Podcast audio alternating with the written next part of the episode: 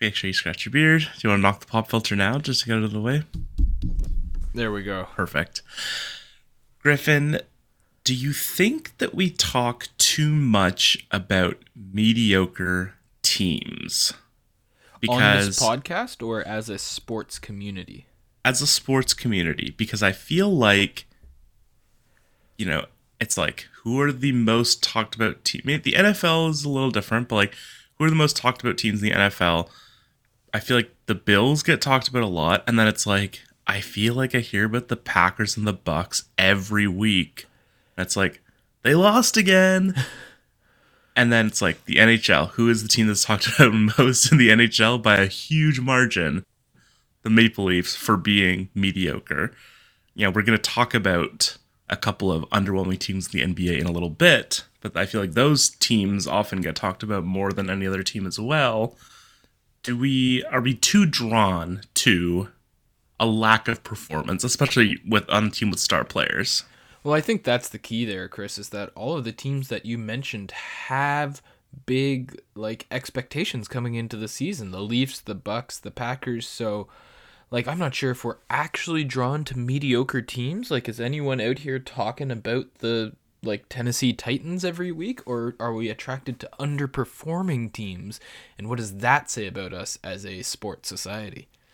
I think that's definitely true. I do think also I feel like we've talked about this a lot, but I do feel like social media definitely exacerbates like I feel like hater culture is at an all-time high and i don't even think that people who like what people who i would consider like good sports fans or like sports fans who have good takes on things. I feel like even they are not immune to being like haha the lakers lose again. I mean i'm with the lakers specifically i'm not immune either but i feel like like even the most you know knowledgeable and nuanced sports fan still loves to pile on a bad team. Yeah, I do think that there's some sort of appeal in that, and also just like by the t- usually the good teams get good and stay good, the bad teams get good and stay bad. Like the most change happens in the middle. So as fun as it is to talk about good teams and say, "Holy crap, have you seen the Phoenix Suns? Like they just keep winning." Uh, I mean, I think eventually it's just like, can you have the same conversation again, or do you talk about how the Chicago Bulls won two and then lost three? Like, which is the real Chicago Bulls? So, I do think that uh, there might be like we don't appreciate the greatness that we see enough. We get bored with it too fast. Um, but I do think that there is a reason behind our love of mediocrity. Sure. I do also think I know that was a perfect segue into the episode, but I'm not finished talking about it.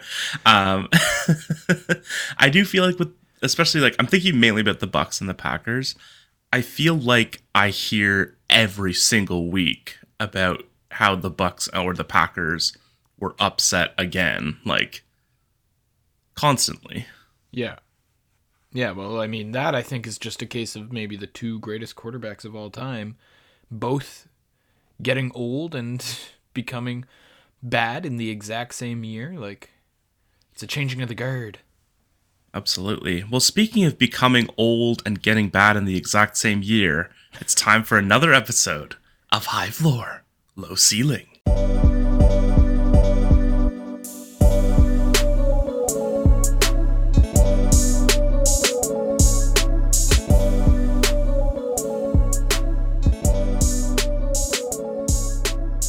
Assume I'm becoming bad and you're getting old? Is that, or is the podcast just doing both? I think I thought the implication was that we were both becoming bad. Of course, famously, I am already old. I'm in my mid to late twenties, which to you is I might as well be dead.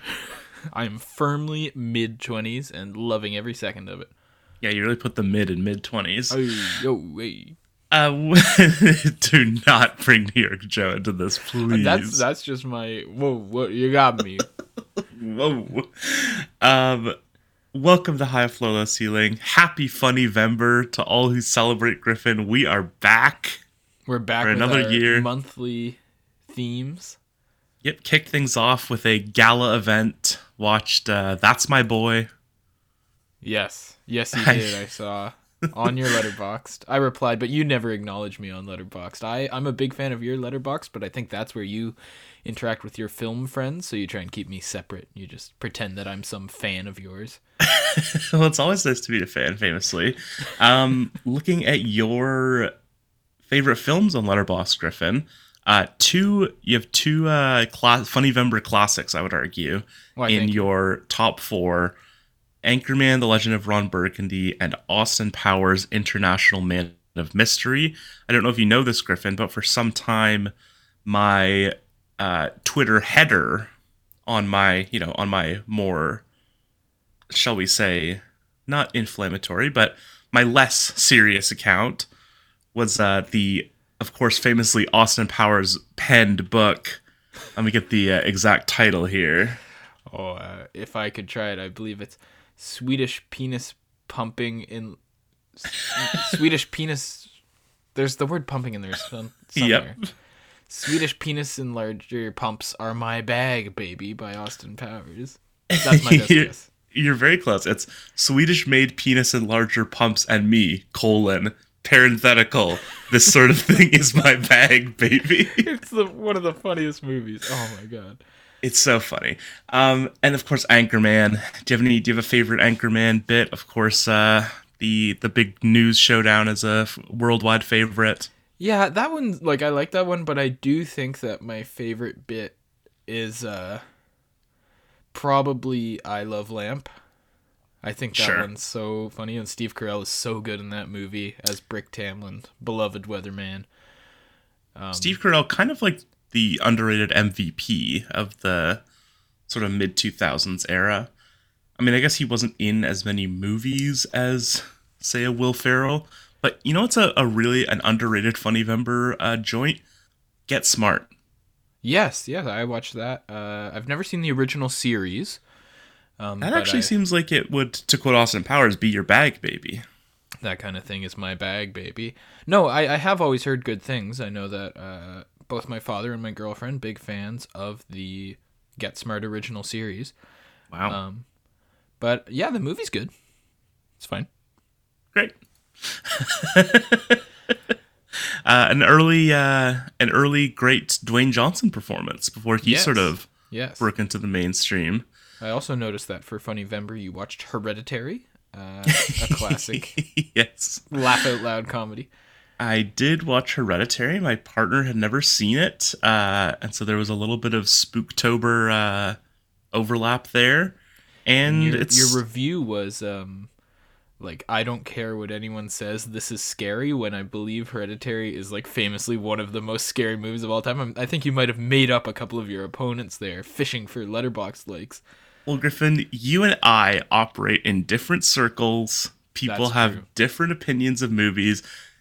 If I if I talk to you about everything everywhere all at once, there are two vastly different worlds that uh people occupy. I feel like A24 is kind of the inflection point for like, you know, your average movie lover because I do consider you a movie lover. I do, but I'm not a I'm not a like hardcore cinephile. either. Exactly. I think I think A24 is very much a uh you know, one of those things, a point of contention between uh, between those two sides where uh, a movie lover would, will probably really like most of those movies and a cinephile might be a little more derisive towards them. But Yeah, I'm the kind of movie lover who like every year is like, wow, most of the Best Picture nominees were really good this year. Sure. I feel like some cinephiles would uh, sort of look down their nose. I think yes, you, I think you tend to. Yeah, you, you you have a foot in both worlds. I think that's absolutely true, and I appreciate you acknowledging that. Um, Griffin, You're a person of the people. Thank you very much. Uh Griffin, of course, finally, like you've you've been waiting for this for so long. You were so happy when this news broke. Elon Musk has taken control of Twitter. You told the me that you were freed. you were happy about the layoffs. That I was. Yes. Did you see? He walked into the office with a sink. Chris, it was the funniest thing I've ever seen. in my what does that mean? I don't know. I just I Like the never even clicked sink? on the video enough to hear the audio. I just saw him walking around with a sink, and I was like, oh. What an awesome guy.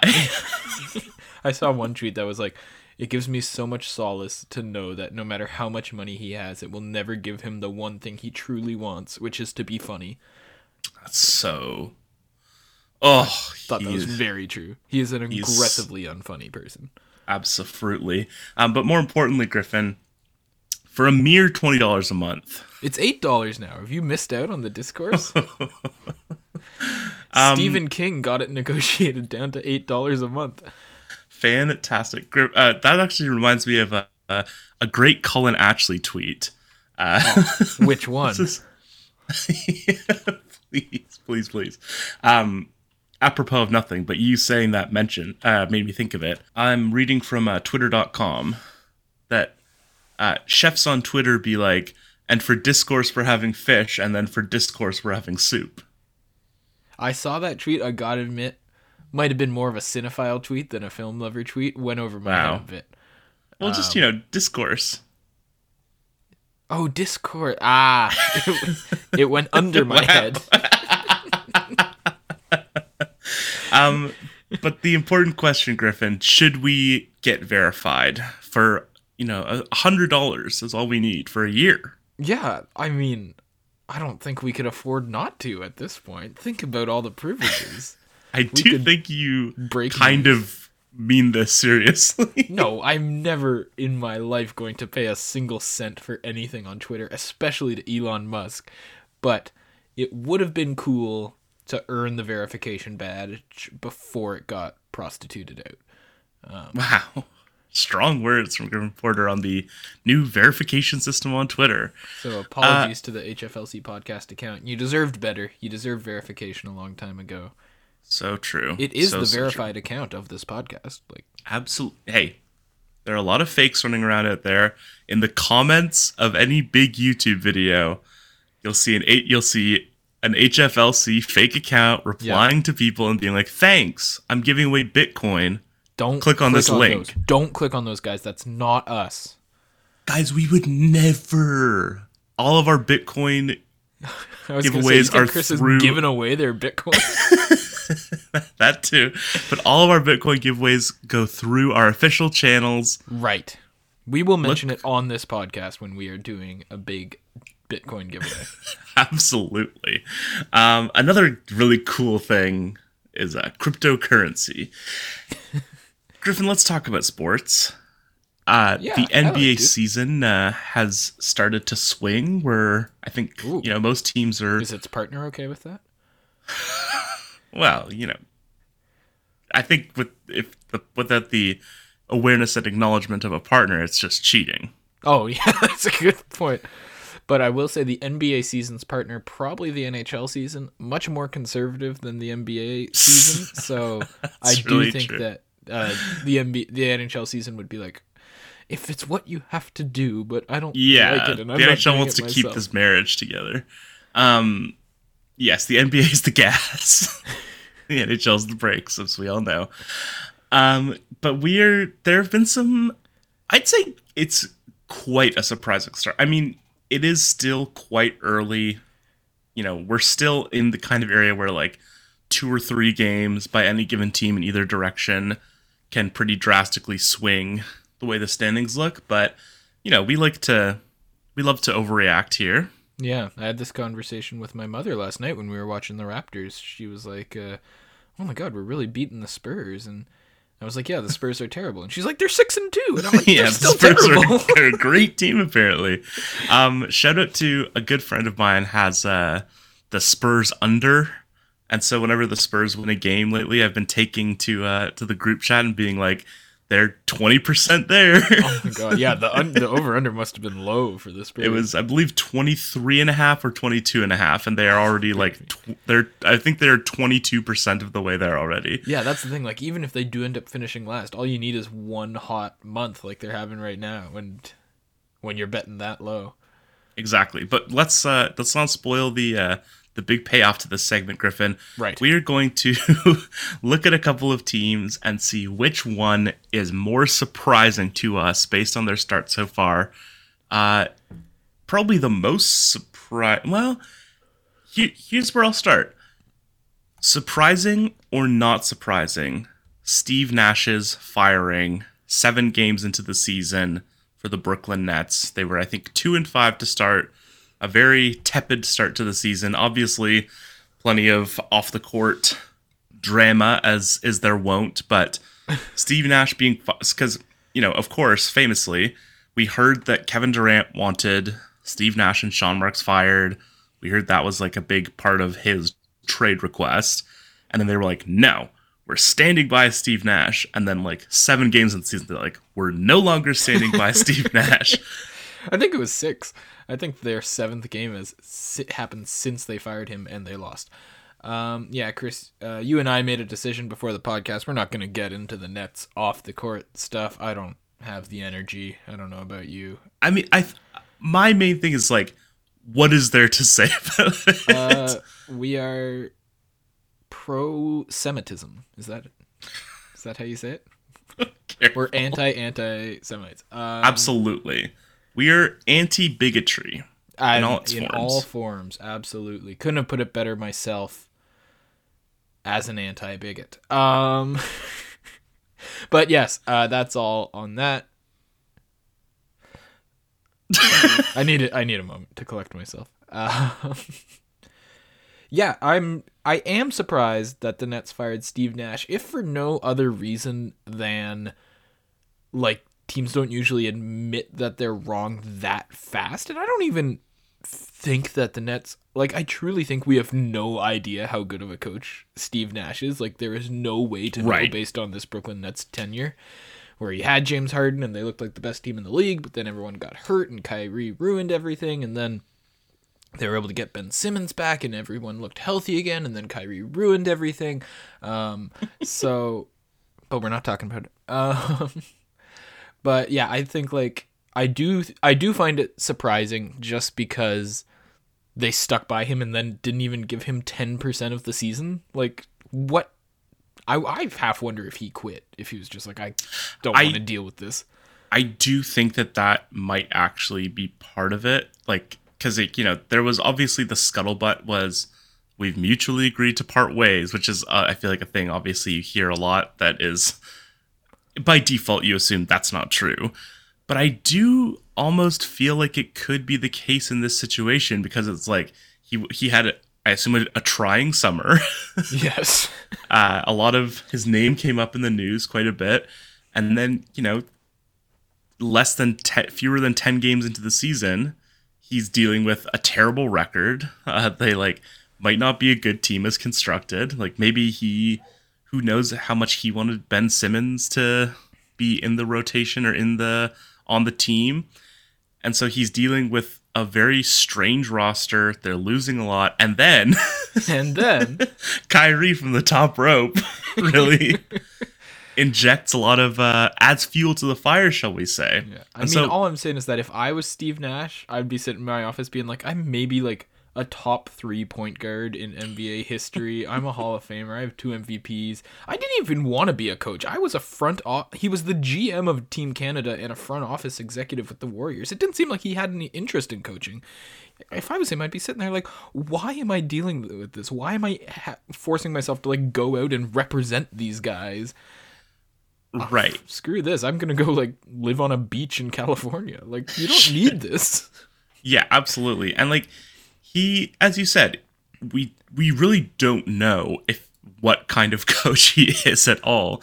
He was, I think, he was basically put in a situation where, regardless, at some point he was going to become the scapegoat for something. Oh, because yeah. he has a team with like two of the most volatile players in the league, or like two of the most sort of mercurial players in the league. But both of whom are like phenomenally talented and have super high expectations attached to them.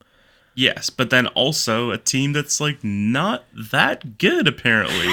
like they're the currently the worst defense in the league. And it's one of those, you know, we're going to talk about another team shortly, but it's another situation where both of this where the, the two stars are playing the way that you would want your two stars to play, at least, you know, by by the numbers, but it has not translated into winning in any tangible way. Yeah, and that is, I think, when the ground gets ripe for a coach to be let go, but like six games?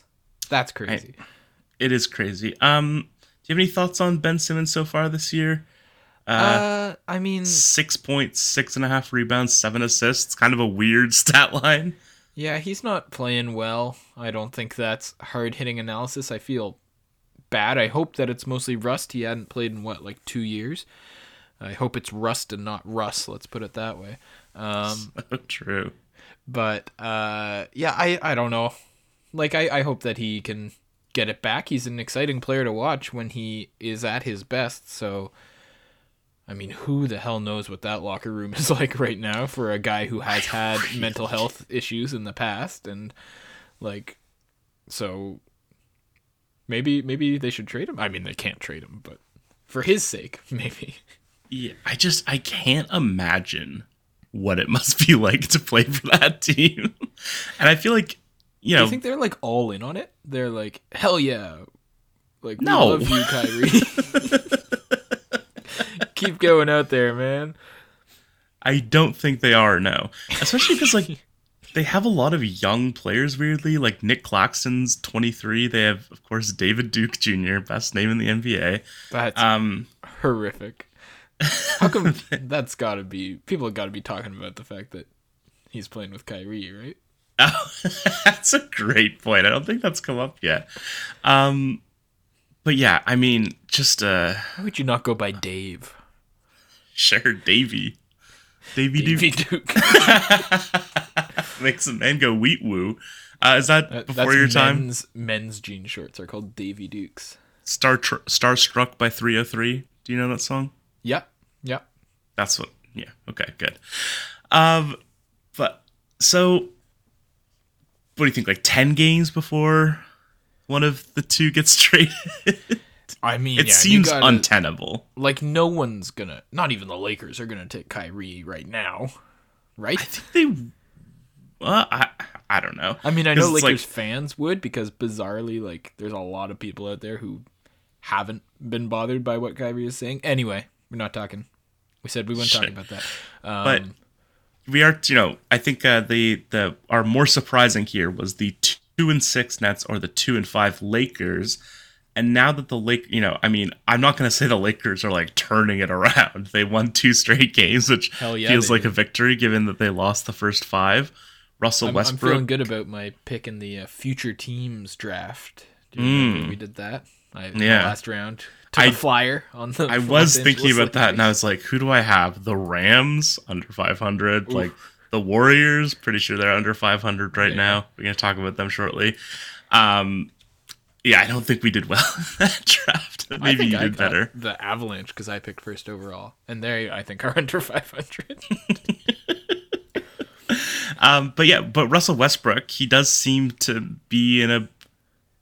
It does seem to be a positive thing that he's coming off the bench. That does seem to be working for them to but some you degree. speak of things that seem untenable. How like is Russ?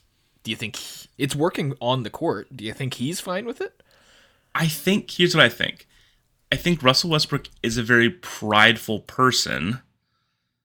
And so obviously like, you know, there was the whole thing at the beginning of the season where he was like me coming off the bench in that one preseason game caused me to get hurt, which was one of the dumbest things of all time.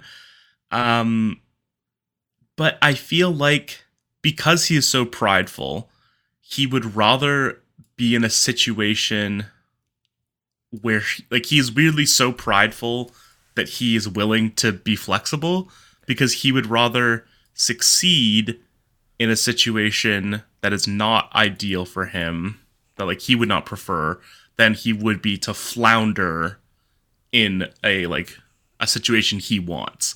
So like I think of like Carmelo Anthony on the Thunder when it was like everyone was like Carmelo Anthony should be coming off the bench like this just makes sense and he was like I'm a starter. Like, and I feel like Russ had that mentality as well for a long, for like a year basically.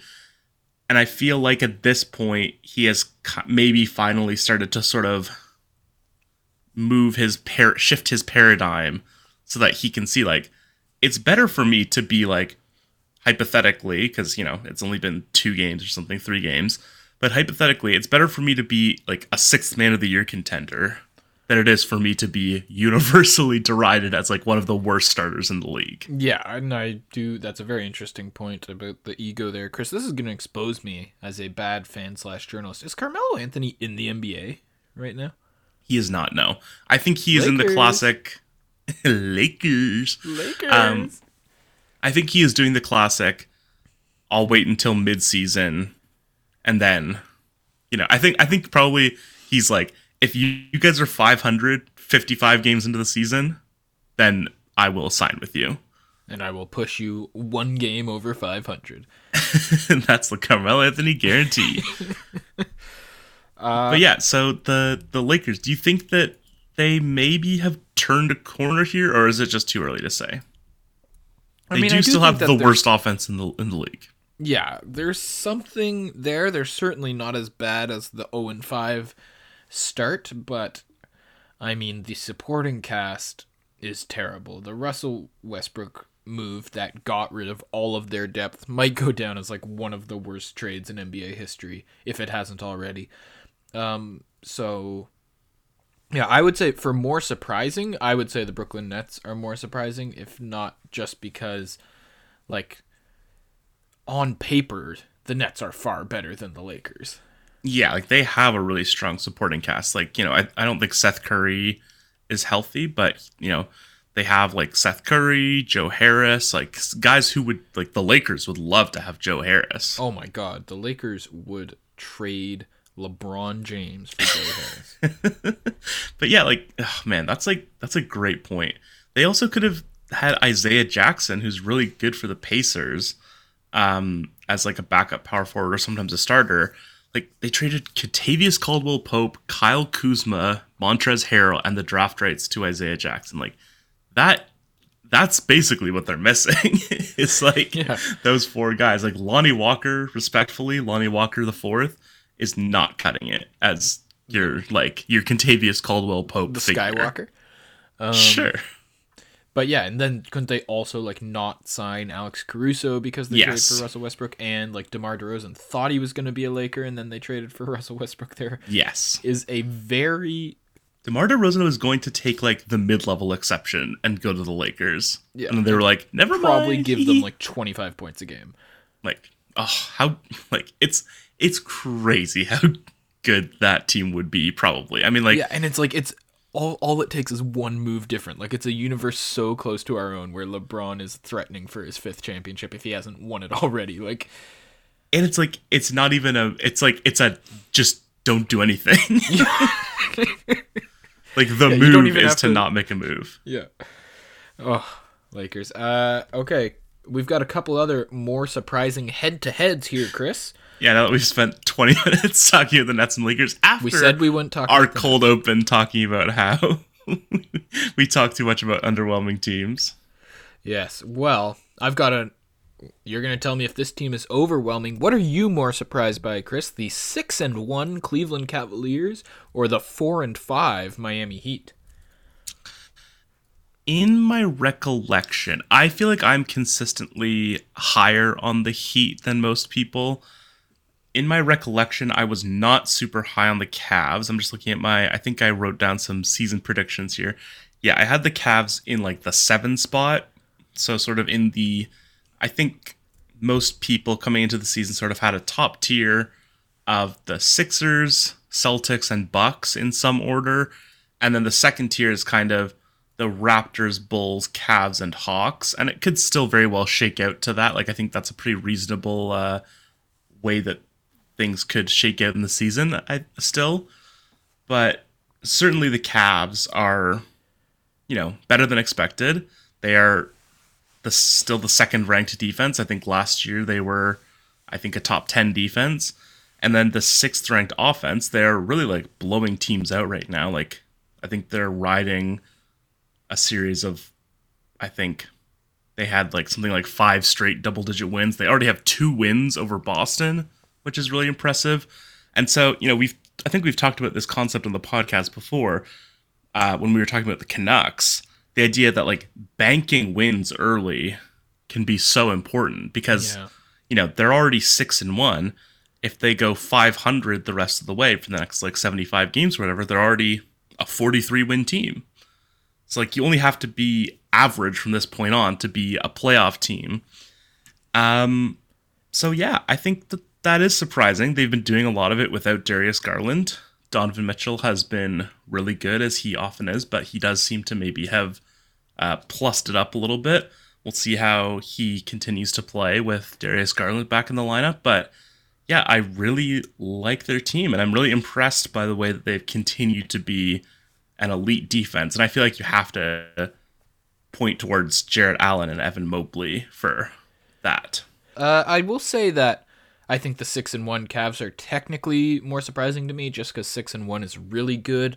Like the Heat, I know that they made the finals in the bubble and then made the Eastern Conference Finals in Game Seven of that series last year, but it's just like I don't know. I look at the roster on paper and I'm like, this doesn't seem like a top three team in the East. Although looking at the roster on paper sometimes leads you astray. Uh, and is a great coach, and Jimmy Butler steps up when it matters. But I, I like they seem pretty old to me, so I'm not really surprised. Like Kyle's old, Butler's Butler's got to be getting up there now. He's 33. Yeah. And Bam's good, but like I'm not super surprised that they're struggling a bit out of the gate, but I am a huge like Cleveland Cavs head. I love Evan Mobley. I love Jarrett Allen. I was a little skeptical about Donovan Mitchell, but he's played really well. Uh, big JB Bickerstaff guy. Love wow. the Bicker. Uh, I'm the world's only big JB Bickerstaff guy.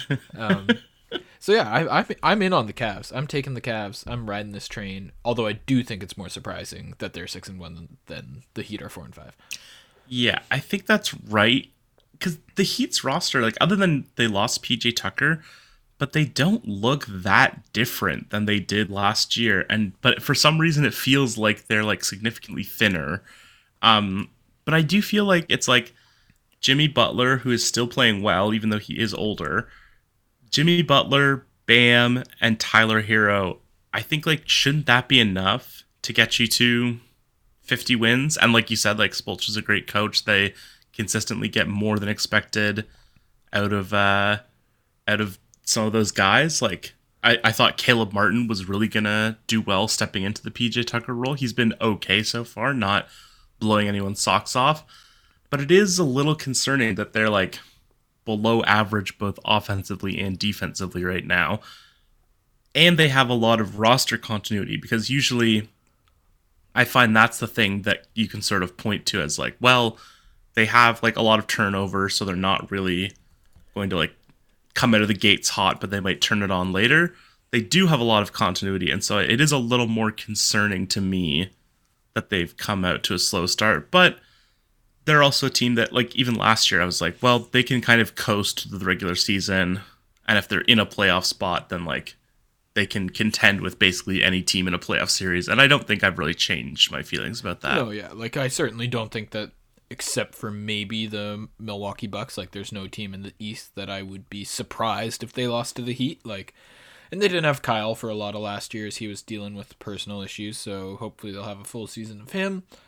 Um so yeah, interesting to see. Uh, our next head-to-head, Chris, are you more surprised by the five and two Portland Trailblazers, and we'll try and pick up the pace here a little bit, or the three and five Golden State Warriors? I think it has to be the Warriors. I believe. I mean, one of us must be the owners of the Warriors in that uh, super team draft that we did a little while back. They are the defending champions. Obviously, that can be a blessing or a curse, but I feel like lately, more often than not, we've seen the defending champions come out really hot. Like, obviously, the Raptors had a great season the season after they won the championship, even though they lost Kawhi Leonard. Uh, the Lakers, less so. But I do feel like there is more of a tendency for teams to like come in with the confidence versus coming in with the championship hangover, that sort of thing. Uh, the Warriors, obviously, they kept a lot of their lineup for the most part. Like I think Otto Porter was one of their biggest losses. I no one else comes to mind offhand, but like they pretty much have the same lineup, and so I feel like you have to say that it is the Warriors, especially you know getting blown out by Phoenix, um, losing to the Hornets, losing to Detroit. Like they haven't had a super tough schedule and have sort of been dropping things. It's hard to really point to one thing, I think, for them because I don't think they've been playing noticeably different. Um, I think mainly it is like the three point shooting. They're only shooting under 35% as a team right now. I think you have to expect that given their roster, that will probably pick up. Like Jordan Poole shooting 32% from three, Klay Thompson under 30% from three. He's been really bad to start the season. Yeah, Poole um, has not been good either after they gave him like 120 million. Yeah. And, you know, obviously the Warriors, as long as Steph Curry's around, they're going to be a huge jump shooting team.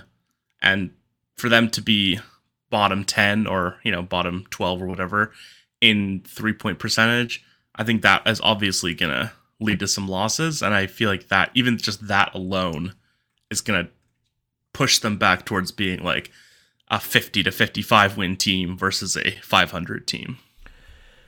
Yeah, I mean, of course, in what feels like years and years ago, we did have the big uh, incident in Golden State Warriors preseason between mm-hmm. Draymond Green and Jordan Poole. Do you think that's having any effect?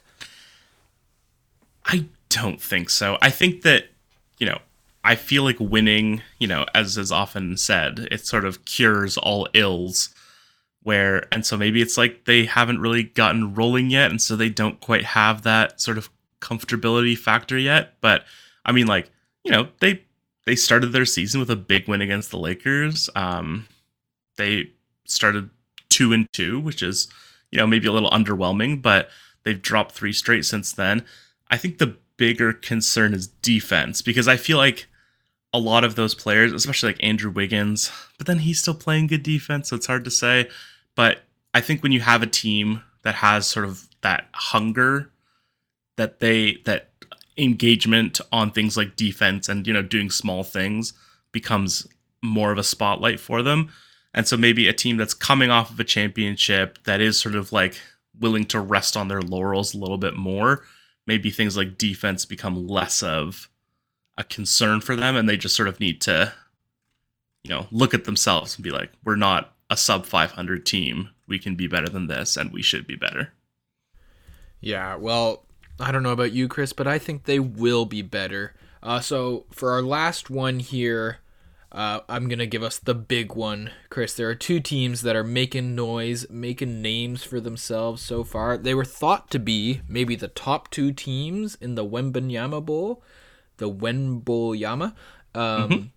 But neither one go into plan so far. Who is more surprising to you, the 6 and 3 Utah Jazz or the 5 and 3 San Antonio Spurs? I think just based on hmm they both have such great rosters because i think the you know other than Lauri Markkanen who is getting all-star buzz you know 10 games into well the deserved. season um, I think the Jazz roster is maybe a little more underwhelming in terms of top line talent. Like, you know, Keldon Johnson has been awesome to start the season. Um, big fan of him. Obviously, Jakob Poeltl can always play well. Like, but their bench is so bad. Obviously, you know, speaking of off court issues, they lost Josh Primo, who I think was sort of going to figure into being a, a pretty significant rotation player for them.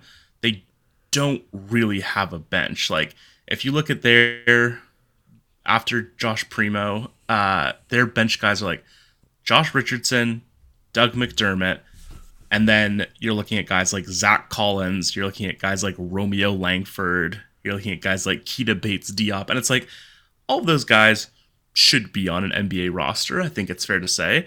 Should they be the seventh or eighth guy in a rotation? I think almost certainly not. But the big thing for me, Griffin, is this. The Utah Jazz, currently the 14th ranked offense, the 10th ranked defense, very impressive. The San Antonio Spurs, the 20th ranked offense and the 26th ranked defense. How are they 5 and 3? I know they just they lost by 40 to the, the Raptors. One. They lost by 30 to the Hornets on opening night. Like they have had some thin wins and some big losses which can sort of cause that polarization, but like to be bottom 10 in both categories and be over 500 is basically unheard of. Yeah, I think that's the power of Popovich. Uh Best coach in the league, coach of the year incoming. Sure. for Coach Pop. All right. Uh, well, some surprising starts in the NBA. It's been a fun first couple of games, and it's been a fun first 30 to 40 minutes here on the podcast. Uh, we're going to take a quick break, refresh, recharge, relax, and uh, we'll be back with a fun new game right here on High Floor, Low Ceiling. And we are back here. The floors are high, the ceilings are low. Very accurate, because I don't think we've had a lot of growth over the year and a bit that we've been doing this podcast, Chris. It's No, still the pretty- same great podcast. Yeah, like I think we like started at a seven and now we're like an eight and we just kind of hang out there. Like, who needs to be a ten? Who needs to knock it out of the park? me, that's for sure. Uh, Uh, but speaking of knocking it out of the park, yeah, you came up with a game. I did. play. I was not referring to my game as knocking it out of the park, but speaking of knocking it out of the park, Griffin, a team that did not knock it out of the park or even out of the infield for the most part um, were the Philadelphia Phillies. Uh, yesterday, at the time that we are recording this, in Game Four of the World Series. By the time this comes out, Game Five will have happened, but who cares? Um, listen to the frickin' daily podcast if you want to know what happened in today or Real yesterday. time. Yeah. I, I'll, mean, I'll predict it. I think I think Houston's taken this one. I think this might be over in six. I think I was- Philly Magic. I was thinking the same thing, but then it, I- was actually thinking that exact thing last night. Uh, Astros in six, but you know, it nothing seems impossible at this point. Like I've counted Philly out at basically every turn, and they have had put together two really good games. Um, but you know, I think the most impressive thing from last night's game, of course, the Astros pitching the combined no hitter. Cristian Javier having a terrific, uh, terrific outing. Obviously, no hits, but six innings of uh, work. I think he had nine strikeouts. Um, and yeah, just a really, really strong game out of him. And so I had the idea. This was just a thought that popped into my head. I was like, how hard would it be for one of us to pitch a no hitter? And I was like, it's impossible. but then I started thinking about like I, I sort of lowered my expectations a little bit and I was like, how hard would it be? How many attempts would it take? How long would it take for any of us for any of us, either of us, Yeah. to complete various NBA tasks? So Griffin, I've called this the games game. I like it. And so we're going to take a look at various uh, sports achievements, and we're going to take a guess at how many attempts, how many games, how many whatevers it will take for us to complete each of these things. And I will start with us not even equaling what Cristian Javier did last night. He pitched six hitless innings. I'm saying we we have to pitch an MLB shutout start. So 6 innings without surrendering a run because I do think that no matter how hard we tried, we just are not natural athletes and it would be virtually yourself. impossible for us to pitch, you know, not natural professional level athletes. and it would be virtually no-hit impossible for us to pitch a no hit, a no hitter like even no matter how many times we tried. So I've lowered the standards to a shutout start, six I mean- shutout innings. I think even if you constructed a lineup of the greatest defensive players, like Nolan Arenado at third, Ozzie Smith at second, Andruw Jones in center field, like I don't know about you if you know this about yourself. I when I went to Cooperstown a few years ago, when I was in more of my athletic prime, uh, closer to like university age, I, I I hit like sixty seven on the see how hard you can pitch, but that was with all of my effort into one pitch and certainly no movement and no command. So if we assume that in order to last six innings, I'm going up there and throwing flat 60 miles an hour with no clue where Well, it is going and so no the thing- movement. the thing that I'm doing, I'm thinking like it's like Groundhog Day. So it's like you wake up every day, like Fresh. you're rested, you're fresh, you're ready to go. It's against the same lineup, and you carry over your skills from one game to the next. So it's not like you pitch once and then you come back again and you're still your normal self. Like you are accruing the athleticism and the skill over time. Is it a normal Major League Baseball lineup, or is it like all like Martin Maldonados? Like, can it be still Major League players, but like the nine worst hitters in baseball? I don't think worst. Hit, I think it has Does to be a league matter? average team. I think it does matter. I think it. I think it really does actually because, especially like, I think the a lack of power hitters will be a big thing. Like if you're getting guys who don't hit for power, then it's going to be a lot easier. I think to pitch a shutout inning because you're not just randomly going to give up a home run to Right. a home run hitter. But I mean, baseball is a game that naturally fitcher, favors the pitcher, fitchers the paver. Um, so I'm gonna say if you gave me Groundhog Day scenario, fifty thousand tries, I feel like I could eventually get a thing where everything went right, and I was my defense was positioned perfectly on every play. Maybe it was windy, so the ball didn't leave the park as easily. Uh, so that's what I'm going with. 50, 50,000. I, I was gonna start the bit. I was. I thought I was gonna like blow you out of the water and be like ten thousand. That's like what I'm starting at. I feel like you know. I I think you maybe are like underestimating how many games ten thousand games is. Maybe I am, yeah. All Like, right, you know, well, why, obviously- don't we, why don't we knock it down to twenty thousand? I'll believe. I'll bet on myself. I think that's a fair place to go because you know obviously the the ten thousand hours rule is a a big part of this, and obviously like the oh, first. So, am I am I going to be getting better over time? Yeah, that's that's the idea. Is like you know, in the same way that Bill Murray mastered the piano, you're going to be accruing your skills and your knowledge and everything over time with each passing game. Okay, gotcha. So maybe I'll learn how to throw like a curveball or something Yeah, maybe you can hit like five hundred. yeah, maybe like game five thousand, you're throwing like eighty. Ooh. Um, it's a fun thought, isn't it? Yeah. But yeah, I think I think that's fair because like you know the first. How many games before you strike someone out do you think? Oh, I'm gonna say that- like at least a few thousand. Yeah, because I have like every once in a while, if I'm throwing the ball around in the backyard, I can like I'll try and throw a slider and like get a bit of movement on it and be like, oh wow, that was the coolest thing I've ever done.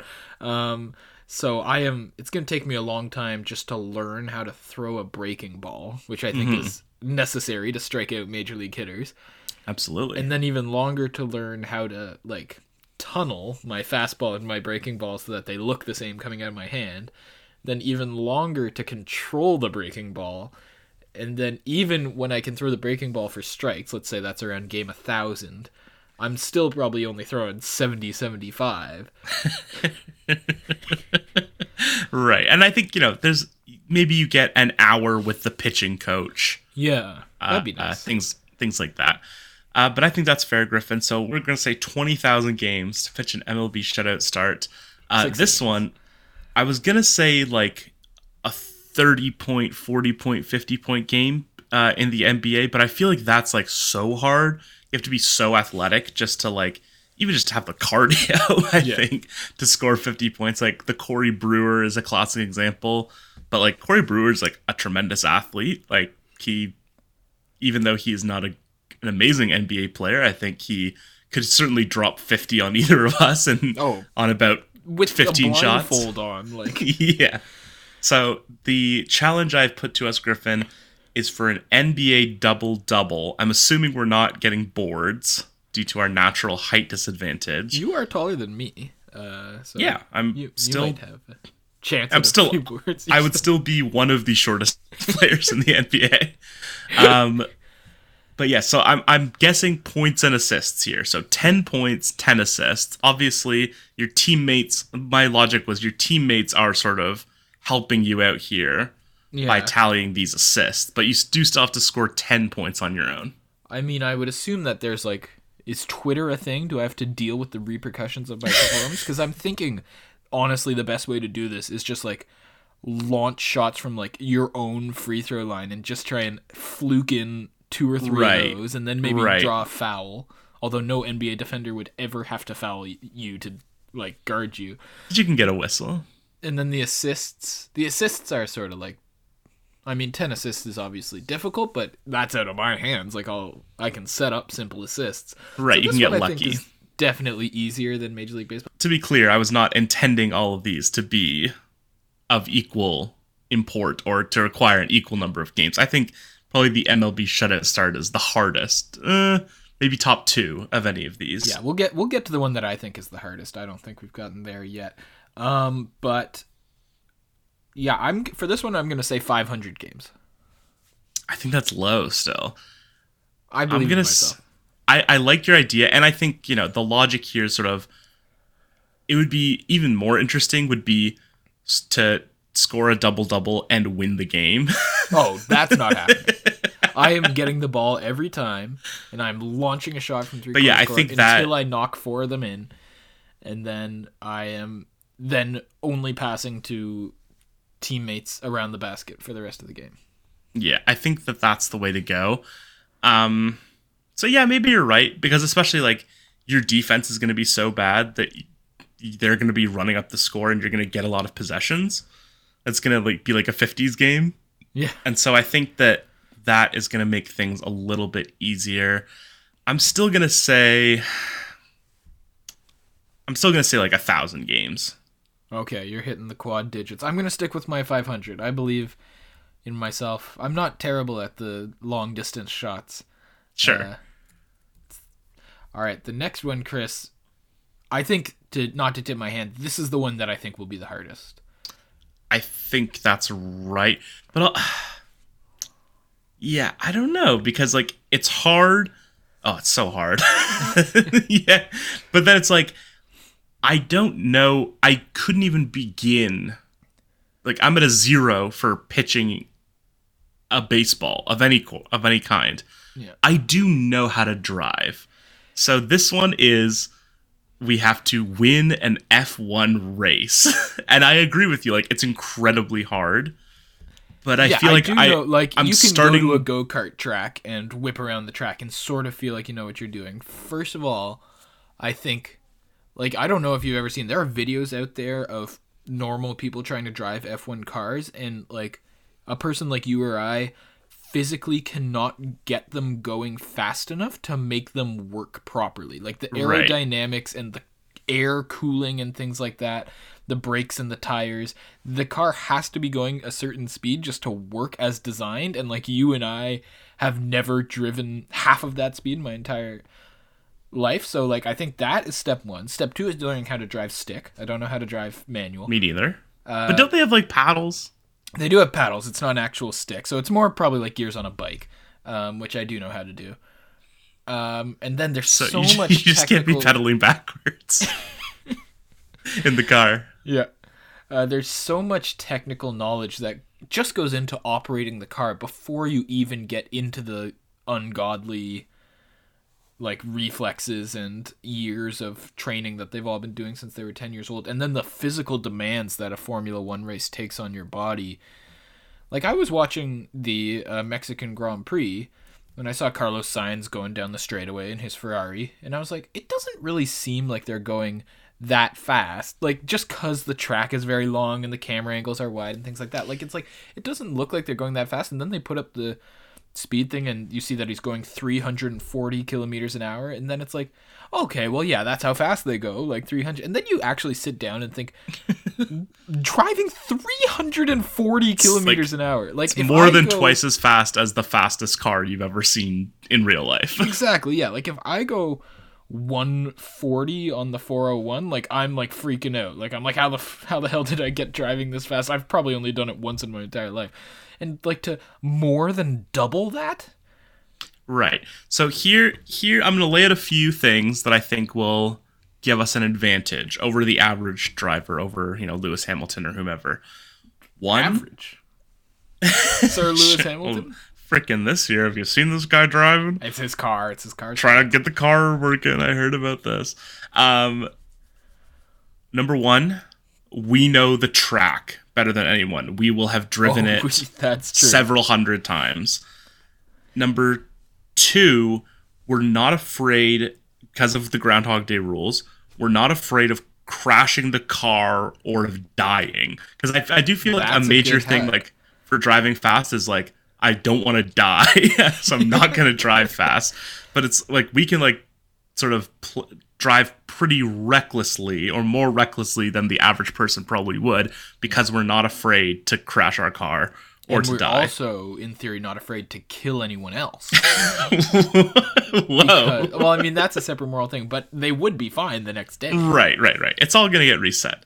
Um, number three, and this isn't really an advantage, but this is just a thought I have. Like, you're, I do think that maybe obviously going 340 kilometers is a drastically different experience, but your brain does adjust when you're driving that quickly. Like when if you're drive if you're on the highway and you're going like 130 then you're it does start to feel like it doesn't feel that different from driving 60 or 70 Yeah. like in, in in a city you do start to sort of catch up to the way things are moving and so even though it's insanely fast i feel like it's not quite as crazy as like you as we're sort of thinking about it sitting going zero miles an hour as we currently are We that is the high floor, low ceiling guarantee. We will always do this podcast at zero miles an hour. Um, I think if pitching a shutout start was twenty thousand, considering we are starting from absolute zero, I think we're talking like, for me at least, thousands of attempts just to do a lap at fin. Formula One speed. oh like and then from there to have to success successfully finish an entire race with no mistakes tens of thousands more attempts and then from there to win a race i think i'm looking at probably a 100000 attempts to Wow. crack this one Wow, huge number. The one other thing that I did think of is like with an MLB start, like obviously there is some luck involved, I guess, just with how a hitter is hitting on a given day, but it's more directly reliant on your skill as well. And Yes. and also with the F1 race, like you do have let's say I think hypothetically we have to say you have the best car available to you. Like Oh, I don't know if it's Red Bull or whatever. Um, this year it's red bull yes yeah, but whichever car is considered the best, we have that, and so that's like a huge advantage as well. Um, and I just think like there's more there's more variance. I feel like it's easier to sort of have a lucky day, like things break down, people like will randomly drop out of the race. Like it's not just your arm against someone else's bat. Like yeah it's not as direct. yeah you'll lose two or three cars from the race over the course of it uh, for the most part so but yeah i don't i think this one for people like us is nigh impossible I think I'm gonna set mine. I think I think this one in pitching MLB shutout is a, about the same. I think I'm gonna air just because you set the number so high. I'm gonna air a little higher and say forty thousand attempts. I can win an F1 race. do you think we could like we should try and set this up try and Yeah, definitely. Yeah, How do you want to get the Lazarus machine working? I, I mean all i have to do in theory is there ever any explanation for what happens to him in groundhog day there's no like witch or anything is there doesn't it just sort of happen no, to it just happens. damn goals uh sure. We've got a couple more here. Uh, this one I think is an interesting one because you have a few different ways to go about it, and I think this is by far the easiest. But I'm, I'm interested to hear what number you're going to give it. In an NFL game, you have to score a touchdown. You can pass for a touchdown, you can rush for a touchdown, you can receive a touchdown, but you must score a touchdown. How oh, I many can games? pass for a touchdown Yeah. oh You're just gonna put the ball up for grabs. But let's say like you have to. You're not like in the red zone. It's like you're starting from like it's a touchback. oh you have to lead a touchdown drive You have to drive. Yeah, I think I think that was has thinking to be could, it because could like I not just like come in on the two and throw it up to Travis Kelce twenty times and Yeah. he'll probably catch one of them? Like yeah, I think that is the case. So how many how many attempts? Because you know obviously this isn't full games, but how many attempts are is it going to take you to finish a touchdown drive? And let's say if you're hmm, this is tough because if you're the running back, I don't think it's reasonable to expect you to rush on every possession. No. But I feel like if you're the receiver, then you do have to catch every pass. Okay. I'm definitely going to choose quarterback for this just because like I don't think no matter how much I train just based on my body that I was born with, I don't think it'll ever be possible for me to like lose an NFL defender. like Sure. they are such incredible athletes, linebackers or cornerbacks or whatever you want to say that there will be no route I could ever run or no like blocking scheme that could ever spring me where I would not just immediately be killed uh, as soon as the ball touched my hands and would like never be able to touch the ball if I was a receiver. So I'm definitely choosing quarterback um, for this. And I think like this isn't going to be too terrible for me just because like when you're the quarterback, of course you're the most important player, but the offensive line can give me some time. Like I'm, I'm gonna have to get rid of that ball because if I take a sack, I'm I'm starting over the next day fresh. Um, So and the true. receiver can in theory get open. Like I could throw just like six yard slant routes repeatedly. But don't you think the one thing? So uh, you know, if we're saying that we're trying to do it in the fewest number of attempts, don't you think you'd lose so many attempts as quarterback just throwing picks? I would throw a lot of picks, but it's just like I mean, I guess the other option is like a fullback from like the one yard line. just hope that my unconscious body falls across the goal line. Uh, Well, you, I- you I- have to do the full drive. Right. Yes. Okay. So yeah, I think it's got to be quarterback, and this one I'm gonna go with 200. I think that I could get this one done. I played a little flag football in university. Two hundred drives, 200 games. We're we're saying like I'm saying the number of drives because obviously Oh, a game. I guess you know there can be a set number of drives in a game, but Okay. Well then let's go with 500. that seems crazy low to me. I, I believe in myself. On this You one. I don't do think I don't think the quarterback is that important. I think I could go out there, like Teddy Bridgewater leads a touchdown drive once out of every 500. I think I could I could, I could match that. Let's look at Teddy Bridgewater's college stats. I'm just because I'm curious. I do. I think that being an NFL quarterback, like to me, the the reason I would not necessarily want to be the quarterback is it just requires so much more knowledge. Like I feel like you'd have to practice so much more, just even to just like complete a pass in the NFL. Even if you have a great receiver, I think it takes so much like knowledge and awareness and mental ability beyond just the physical ability to throw the football. I think that it takes so much just to be able to like read, like go through progressions. Like we see like great college quarterbacks who can't do that. Uh, Teddy Bridgewater, of course, threw for 3,970 yards with a 71% completion, 31 touchdowns, four picks at Louisville. Uh, do you think that you could put up similar numbers in a college offense? Uh, no, but I think that I could lead one touchdown drive out of 500.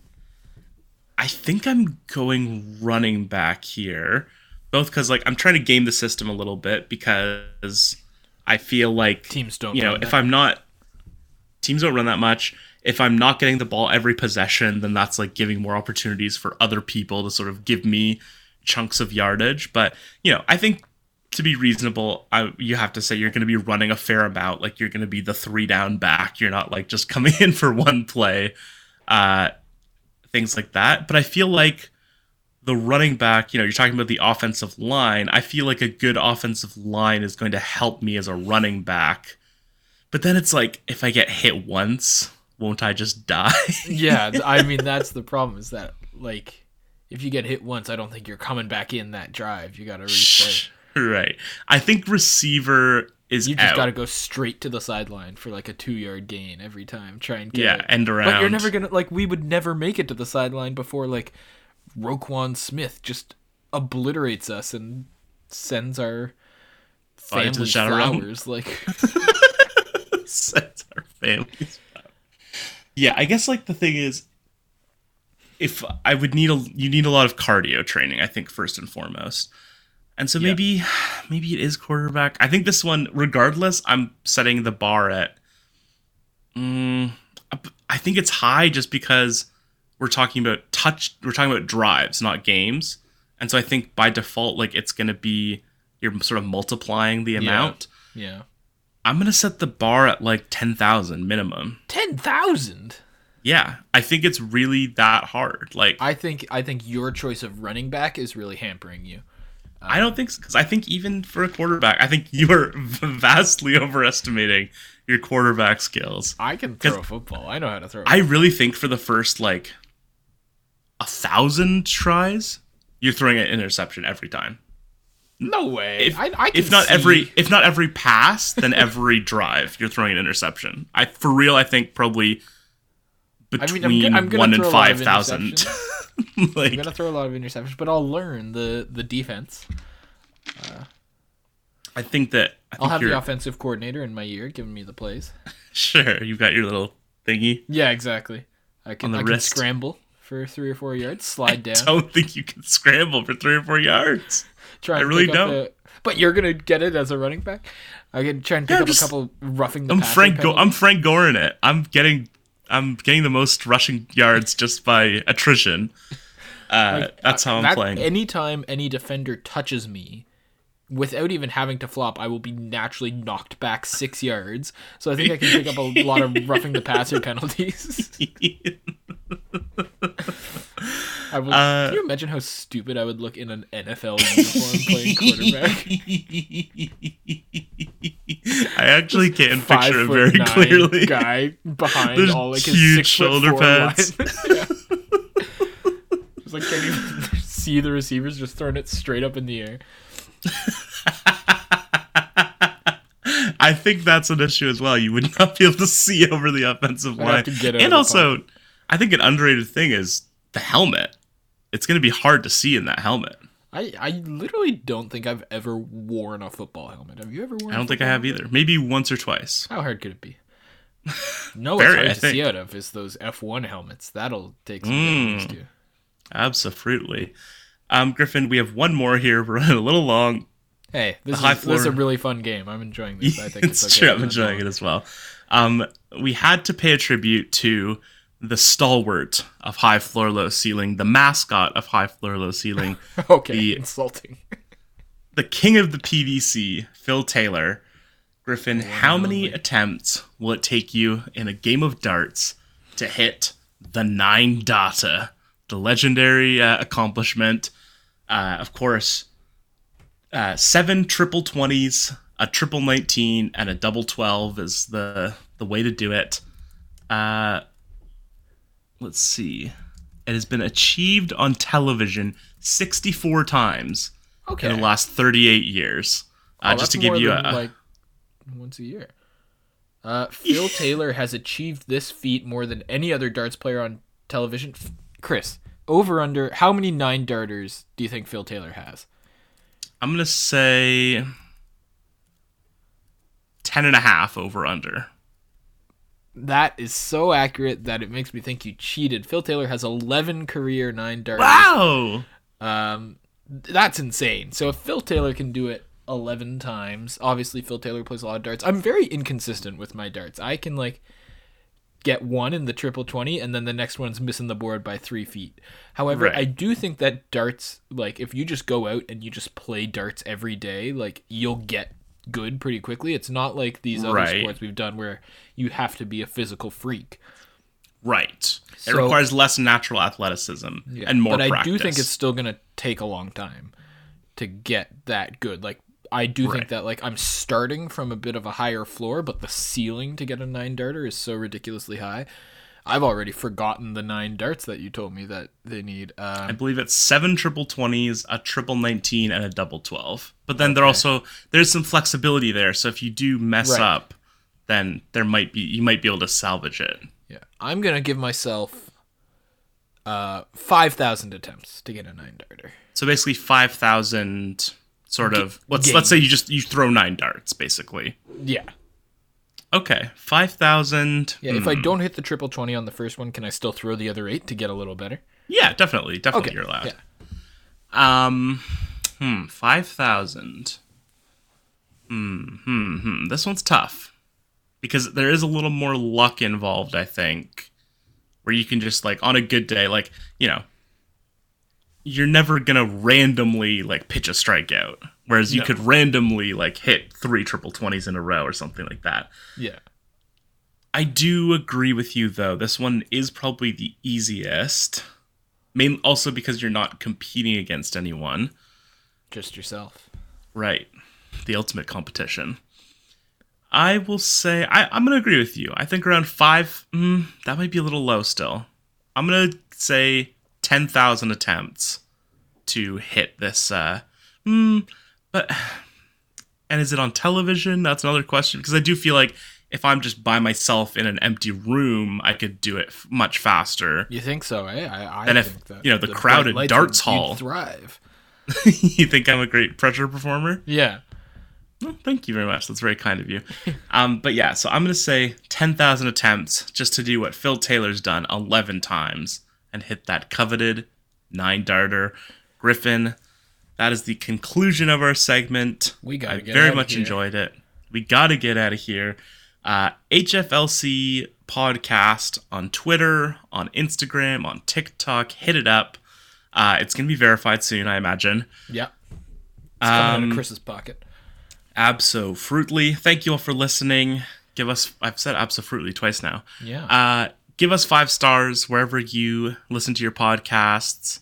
Uh, follow us, of course. Send us some cash if you want to uh, see us get verified for a month. Just send us $8. uh, listen to Got the Runs. Listen to Bevy of Bevies. Listen to Griffin. Do you have any updates on the OUA basketball show? Yes, the OUA basketball show made its debut earlier this week. The first ever episode, we had the legendary OUA basketball figure Trung Ho on, uh, the runner of In the Fourth U, a great Instagram page all about U Sports basketball.